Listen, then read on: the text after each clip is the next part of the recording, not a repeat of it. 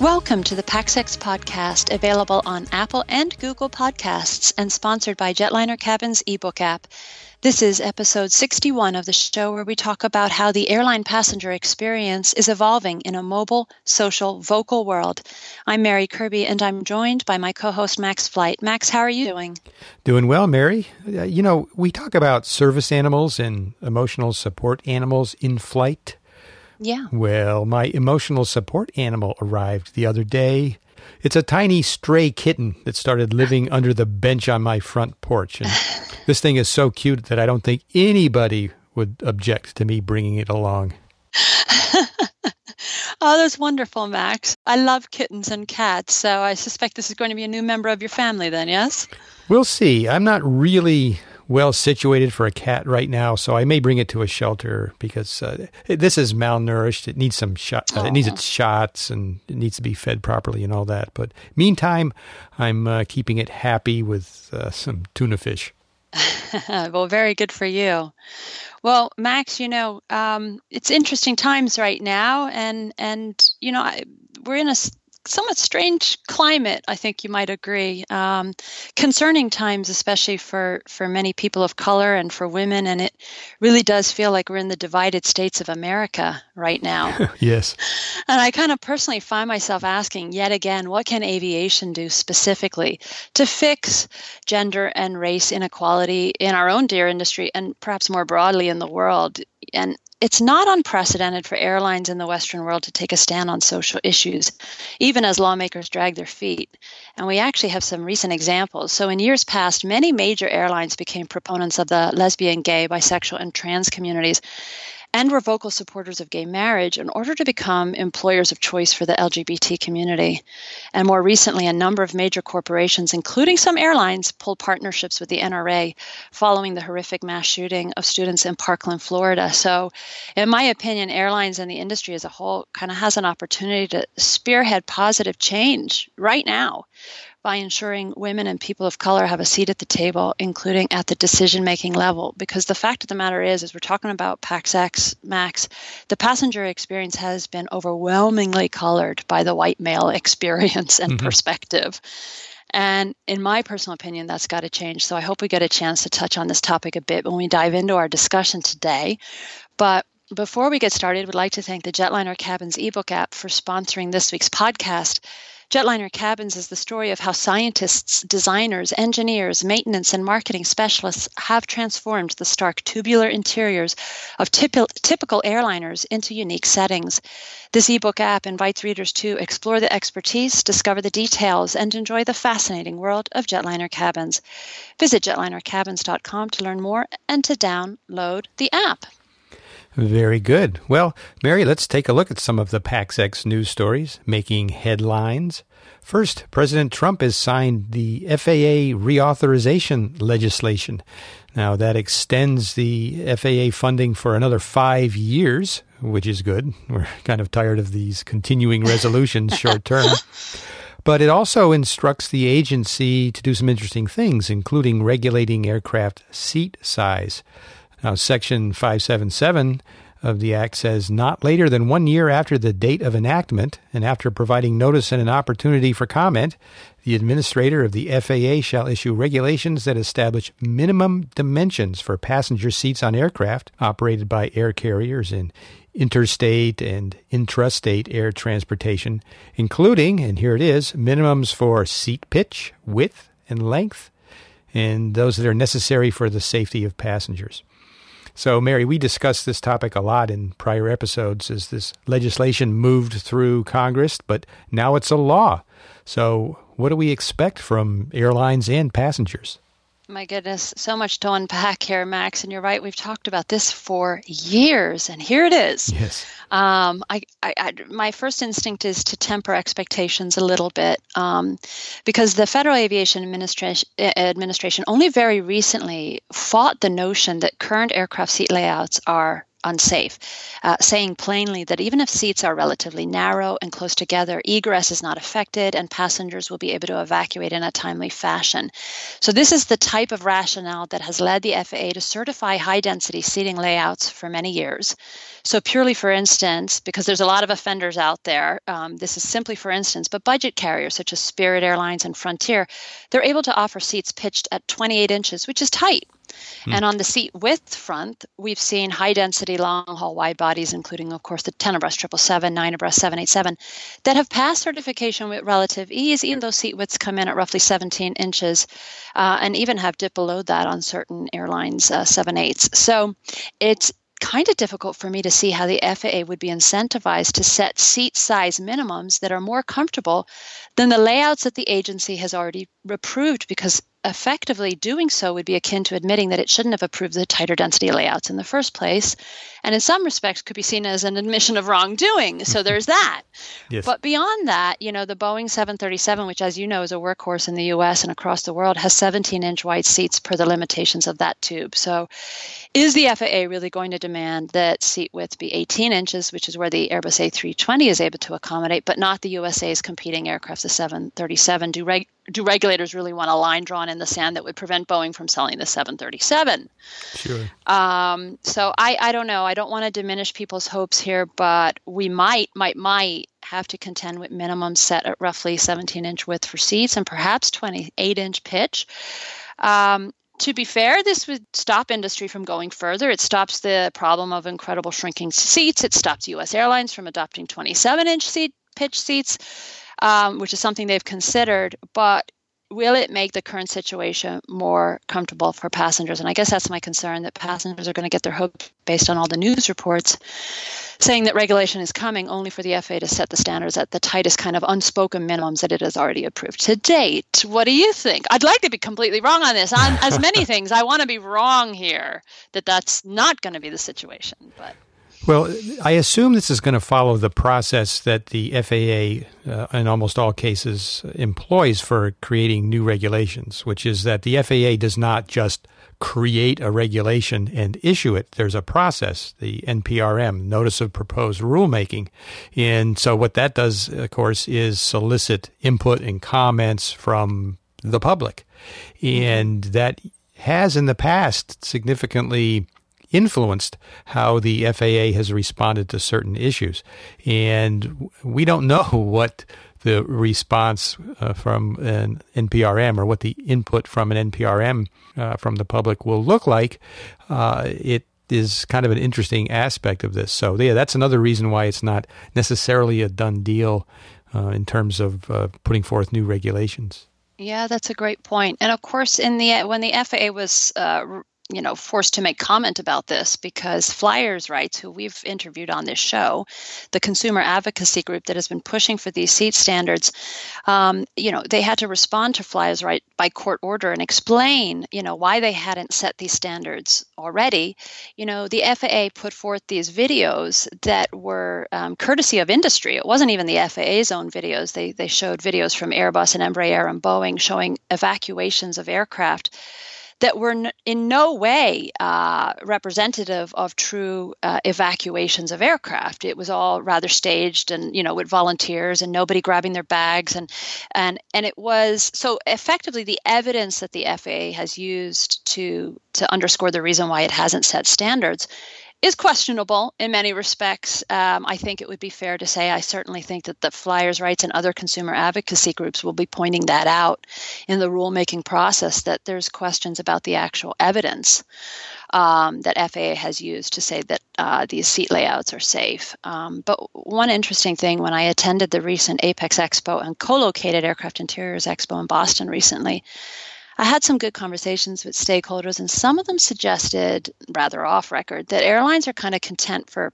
passengers of size, passengers of re- reduced mobility to simply not fly. So if mm. you hmm. don't fit in a tiny seat or in the tiny lavs, too bad for you. It's not their problem. And I was kind of, it was, on the one hand, it was shocking to hear it said out loud. And on the other hand, it was kind of refreshing to hear at least some honesty from some of these stakeholders. And this kind of takes us back to my earlier point about the passenger experience being colored by the white male viewpoint. So, are the decision makers that, you know, took us down this path of these ultra high density layouts thinking about the parents that need to navigate those seats when they have children, the parents that need to navigate tiny lavatories to change a two year old's diaper? Um, do they think about how difficult that is in a tiny lav you know even with the changing tables. When airlines opted for high density layouts did it even occur to executives that we might see an increase in sexual assault of women in flight? So the points guy uh, reported this summer that sexual assaults in flights are on the ri- rise based on fbi data. And in flight assaults are probably much higher than what have been reported. So the data that they have, you know, they expect it actually is far higher, which given our current climate uh, comes as zero surprise whatsoever. Mm. Um, so I don't know. I think we desperately need women to influence some of the decisions being made, and it worries me that you know corporations haven't done enough of that, and that now we're kind of starting to see some of the the fallout because of that. Um, I don't know. What do you think, Max, about bringing more women to the table to make decisions about the passenger experience? Oh, I think we definitely need more diversity of several types when yeah. it comes to the decisions that are that are being made. Also, though, people need to speak up and continue to speak up. There was a recent article uh, by Christopher Elliott where he was reporting on a survey or a study rather that was done that concluded that there is no relationship between the quality of customer service and airline profits. In other words, uh, if you uh, annoy a lot of people, if you provide uh, poor service, it doesn't really get reflected in people's habits. They still buy the tickets and they still fly, fly the plane. So people right. people need to speak up, I think, and and you know bring these issues up. Yeah, make your voices heard. I mean, you know, certainly after the United dragging incident, uh, passengers made their voices heard and changes, you know, uh, came about because of that. Um, so I agree, it's super important. Um, one area, kind of ironically enough, where I think the white male influence might ultimately mean a safer situation for women um, is in business class. So, kind of nearly a decade ago during the Paris Air Show, um, which is now known as Zodiac, uh, revealed its Cirrus Reverse herringbone seat and that it would launch with US Airways. And I actually was the first to report on this seat for Flight Global at the time. And since that time, we've seen kind of many copycat seats um, offering this more private living space for business class with direct aisle access. And while I personally bemoan the sort of coffin feel of these types of seats, Max, as I've done in the past, um, it kind of also stands to reason that a more private experience will mean a safer situation for women. And that is meaningful for women that are concerned about these things right now. Um, and that, but that was driven by very much so by frequent flyer corporate flyers, uh, largely male, um, pressure for these more private enclosures and more private suites. Um, of course, it doesn't protect women down back, particularly in these high density layouts. And I circle back again to, you know, the rise in um, in flight sexual assaults. That's something that is, you know, we really need to be paying attention to. And is there any sort of correlation between the layouts and the rise in assaults? It's something that Flyers Rights has in fact brought up in the past. And candidly, when they first mentioned it, I thought, oh, is that legit? And now I'm starting to wonder um, if there is some validity to this. I don't know. I hope it's something that regulators um, look at and, and study as well on top of everything else that's kind of going on. I think I think it would be important. Um, something that does worry me, I don't know if you ever notice this, but sometimes corporations overall, I'm not going to necessarily pinpoint airlines, but when corporations hire top women to like C level positions, sometimes it's right in advance of like making some really tough decisions for the company, like cost reductions and layoff, layoffs hmm. and changes to customer experience. I don't know if you've ever noticed that, where oftentimes a woman is named to a high level position and then suddenly bad news comes. And it's almost like, it's almost like sometimes, I don't know, you know, I wonder if, if corporations try to put a female face on some of the tough decisions to soften the blow. I don't know. Hmm. I want to.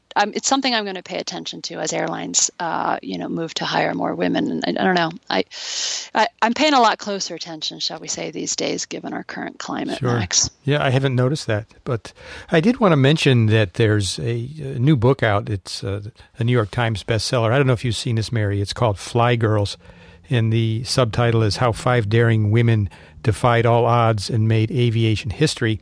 And it's a true story of a number of women flyers from the 20s and 30s, who uh, some of whom you will have heard of, like Amelia Earhart, but others that really were pioneering women aviators, like Ruth Nichols. Have you ever heard of Ruth Nichols? I have not. No, or Louise Thaden, people like this. And uh, as uh, I, I, read the book, you know, I, I, had two very strong reactions. One was, boy, have we come a long way uh, in terms of how women uh, are viewed. But at the same time, there are a, a lot of issues that came up back in the 20s and 30s that really sound like today's issues as well. And it was kind of surprising that we still have quite a ways to go. But uh, highly recommend the book. Actually, we interviewed the author, Keith O'Brien, on episode 523 of Airplane Geeks. So if you're interested in that, but otherwise, uh, uh, recommend the book highly. At one point in time, uh, the big milestone was uh, a, a, woman flying across the Atlantic Ocean. Now, this was when it was fairly difficult for anyone to fly across the Atlantic. But the big milestone in the thing that uh, one of the things that Amelia Earhart was known for was uh, being one of the first, I think, the first woman to fly across the Atlantic, except that she didn't fly the airplane. She was a passenger, but she was hailed as, you know, uh, for this remarkable achievement of being a woman who could even get across the Atlantic in an airplane. And uh, you know it, it goes from there. So uh, things have changed a lot, but uh, things some things are, have not changed very much. That is fascinating. Sometimes it feels like we're one step forward, two steps back, or two steps forward, one step back. Max, I'm going to have to check this out. Um, I I recently watched the documentary RBG about uh, uh, notorious Ruth Bader Ginsburg. Oh yes, yes. and and uh, similar points on a broader scale were made about how it wasn't that very long ago uh, that women had far fewer rights than they do today, and that sometimes we also have to keep some of that in perspective. And and, and Ruth Bader Ginsburg Ginsburg saw changes happening, uh, changes being important, but it happening step by step. But I, as you can imagine, many of us women out there, and of course, uh, people of color uh, as well, are growing a little bit frustrated by the pace of those steps sometimes. Yes, and so yes. uh, I think that's definitely something that, that's happening in society right now. Well, we wanted to mention that this FAA reauthorization bill actually includes a number of other provisions that are relevant to passengers, including instructing the Secretary of Transportation to create an Airline Passengers with Disabilities Bill of Rights. Now, Mary, I know you've heard from some disabled passengers on social media. They're eager to understand what this law means for them. What do you think uh, the promise of this legislation is?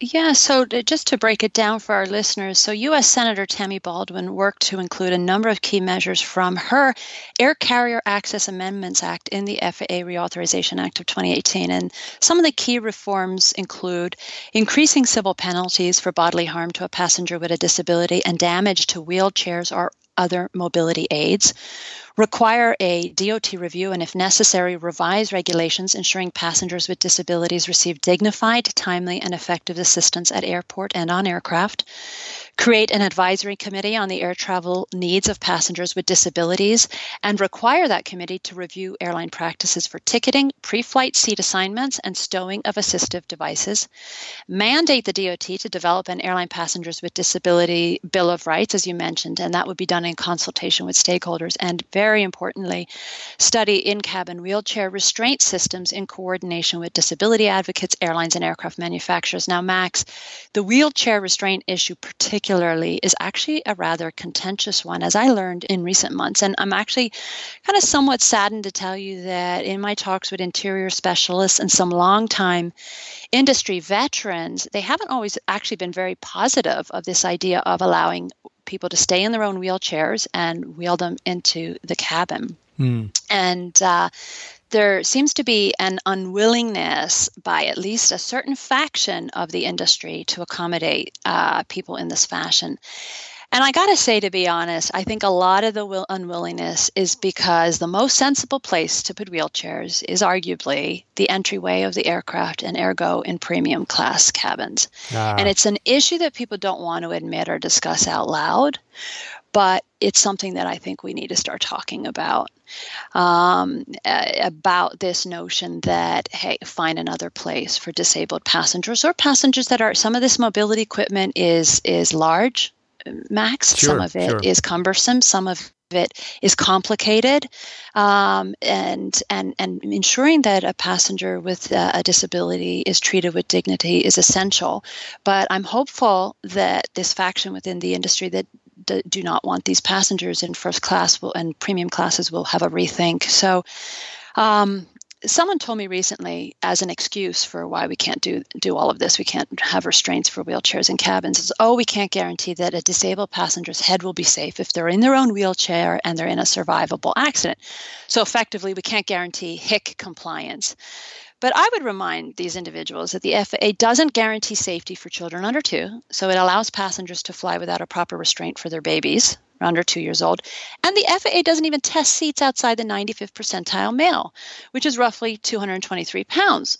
So we don't even know uh, how a large uh, body is going to fare in the event of a survivable accident um, above 223 pounds. We already don't know that. So if you're going to say that everyone needs to be safe and that the reason to exclude uh, disabled passengers from using their mobility devices in the cab, you know, from from being restrained, straining those devices in the cabin and allowing them in the cabin is because of safety. It seems kind of strange to throw up certifica- certification barriers when we make so many other exceptions, you know, um, and so many so many other exceptions are made, uh, whether it's children under two or people that are outside that 95th percentile male anthropomorphic dummy. So I don't know. It seems like there's a lot of excuses out there, and um, I it will be fascinating to see how everything plays out but of course, Max, the uh, disability aspect of this bill is profound. They're really making a serious effort and, and it's edifying. Another part of the bill that I actually kind of wanted to ask you about is that it will ban in flight voice calls. And also, of course, and we've talked about this in the past, the privatization of ATC, uh, also not going to happen per this bill. Right. Um, what are your thoughts here on, on these other provisions um, in the bill? This really is a fairly consumer friendly piece of legislation, I think, and uh, banning e cigarettes, uh, that's, that's great. Uh, banning mobile phone calls, voice calls during flight, I think that's wonderful. Uh, we're assaulted by loud people on their phones. Uh, throughout the, the regular course of the day, but to uh, be sitting next to somebody who's shouting into their phone to try to be heard over the uh, the the cabin noise. Uh, it's it's just too much. So I'm I'm really happy to see that. Um, I think that partly it's a reaction to consumer complaints and consumer thoughts about uh, voice calls on uh, on flights. Uh, I, I think it's it's wonderful. I mean, I think we'll we'll look back on that the way we now look back on uh, when uh, smoking was allowed in the cabin. Oh. You know, we don't, we, we don't, n- nobody longs for the day when they could, well, maybe, maybe some, some, some tobacco addicts do, but by and large, nobody longs for those days. I think the same would be true for phones. Very interesting. You know, the the wording in uh, in this bill is interesting because it leads off with, you know, it, it's a ban on cellular voice, but when you dig down into it a little further, it actually means all voice calls, and of course that includes voice over IP. So the term mobile communications device, you know, says the law, means any portable wireless telecommunications equipment utilized for the transmission or reception of voice data. So that's everything, um, cellular and, and voice over IP. And of course, the latter being relevant these days because now we have broadband connectivity in aircraft, and there are a number of solutions out there that can support voice over IP.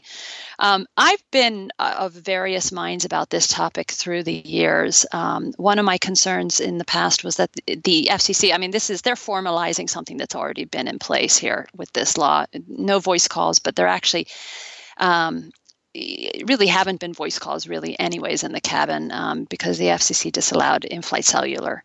Um, so that never really took off, although it did take off a little bit in other parts of the world, including in the Middle East and on some European carriers. But I've been in kind of two minds on this issue because I don't. On one hand, I, I have not wanted to see technology stymied, um, but on the other hand, of course, the passenger experience is so important. So it's interesting now that it's formalized.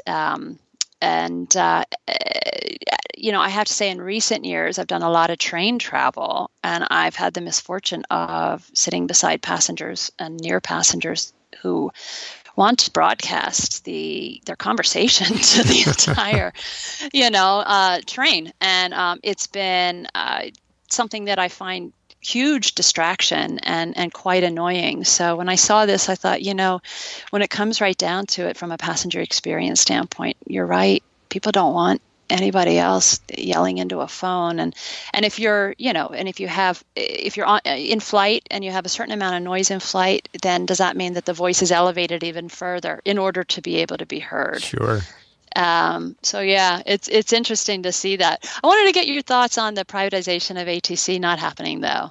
Um, I know that there's a, a, a, lot of people celebrating that aspect today. yes. Oh, yes. Uh, there there are great numbers of uh, of folks who think that ATC in the United States works really well as it is. Uh, maybe we have the best air traffic control system in the world, uh, but some people think that it would be advantageous to privatize. Now, some people say that, well, it's not really privatization, but to hand over all of the assets to uh, an entity that would manage air traffic control. Uh, but I don't know. I think the risks are too great. I don't think it's well thought out. It's uh, just based on the notion that, well, private industry could handle it better than the government because private industry does better at these things than the government.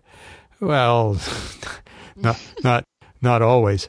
So I think um, I think it will come back. The one argument that is also sometimes made is that with the failure of Congress to frequently reauthorize the FAA with all these continuing resolutions, that putting it in the hands of a private company would take away the the issue of the FAA or of the air traffic control uh, function not having funding and all of that. But hey, we've got a five year FAA reauthorization now, so that argument is kind of moot at this point.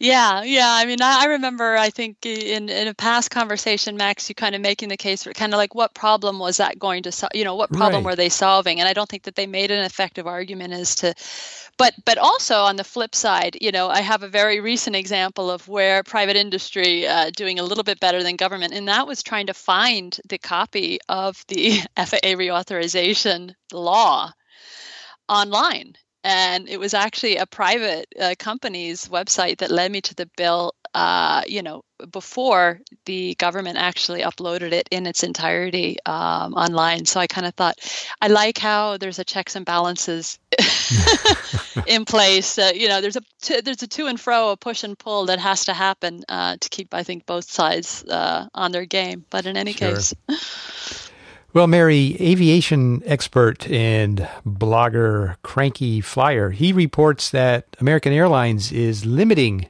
reaccommodation options for travelers when things go wrong. So, American has created this policy. It's got some allowable exceptions for reaccommodation during irregular operations. Now, depending on the duration of the delay, the flyer's status, customers could be placed in a uh, partner airline only or maybe on a non partner airline, but coach customers with no status have the least options. So, Mary, I think having no policy is uh, is not a good state of affairs uh, right. because it can it can seem arbitrary and unfair. Two travelers in the same circumstances could receive easily different accommodations.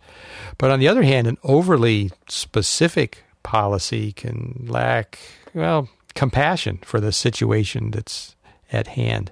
And oftentimes, you know, each situation is different. So, uh, what do you think, Mary? Are are you uh, looking forward to uh, the changes that may come about? Yeah, I got to say, I'm not looking forward to them. You know, it's funny. Cranky states in his post that the impact here is mostly limited to non elite domestic coach travelers who would be better off if they could fly Delta or United to their destination in the event that they need reaccommodation. Um, and he notes, but that's still a big enough group for me to bother writing about. thought, yeah. Like, good on you uh, there, Cranky. And it's a big enough group for us to worry about at Runway Girl Network as well. And so, what's interesting is I kind of think that the reality is that the industry has as we've as we've noted earlier, you know, they failed to regulate themselves on the seat size issue. And in failing to self-regulate on on other aspects of the passenger experience, could they ultimately prompt legislation? Mm. Uh, the flip side of this, however, is it also seems as if regulators are content for these types of uh, protocols to be left to the discretion of the airlines. So, again, for instance, a provision that could have curbed airline fees was cut from FAA reauthorization legislation.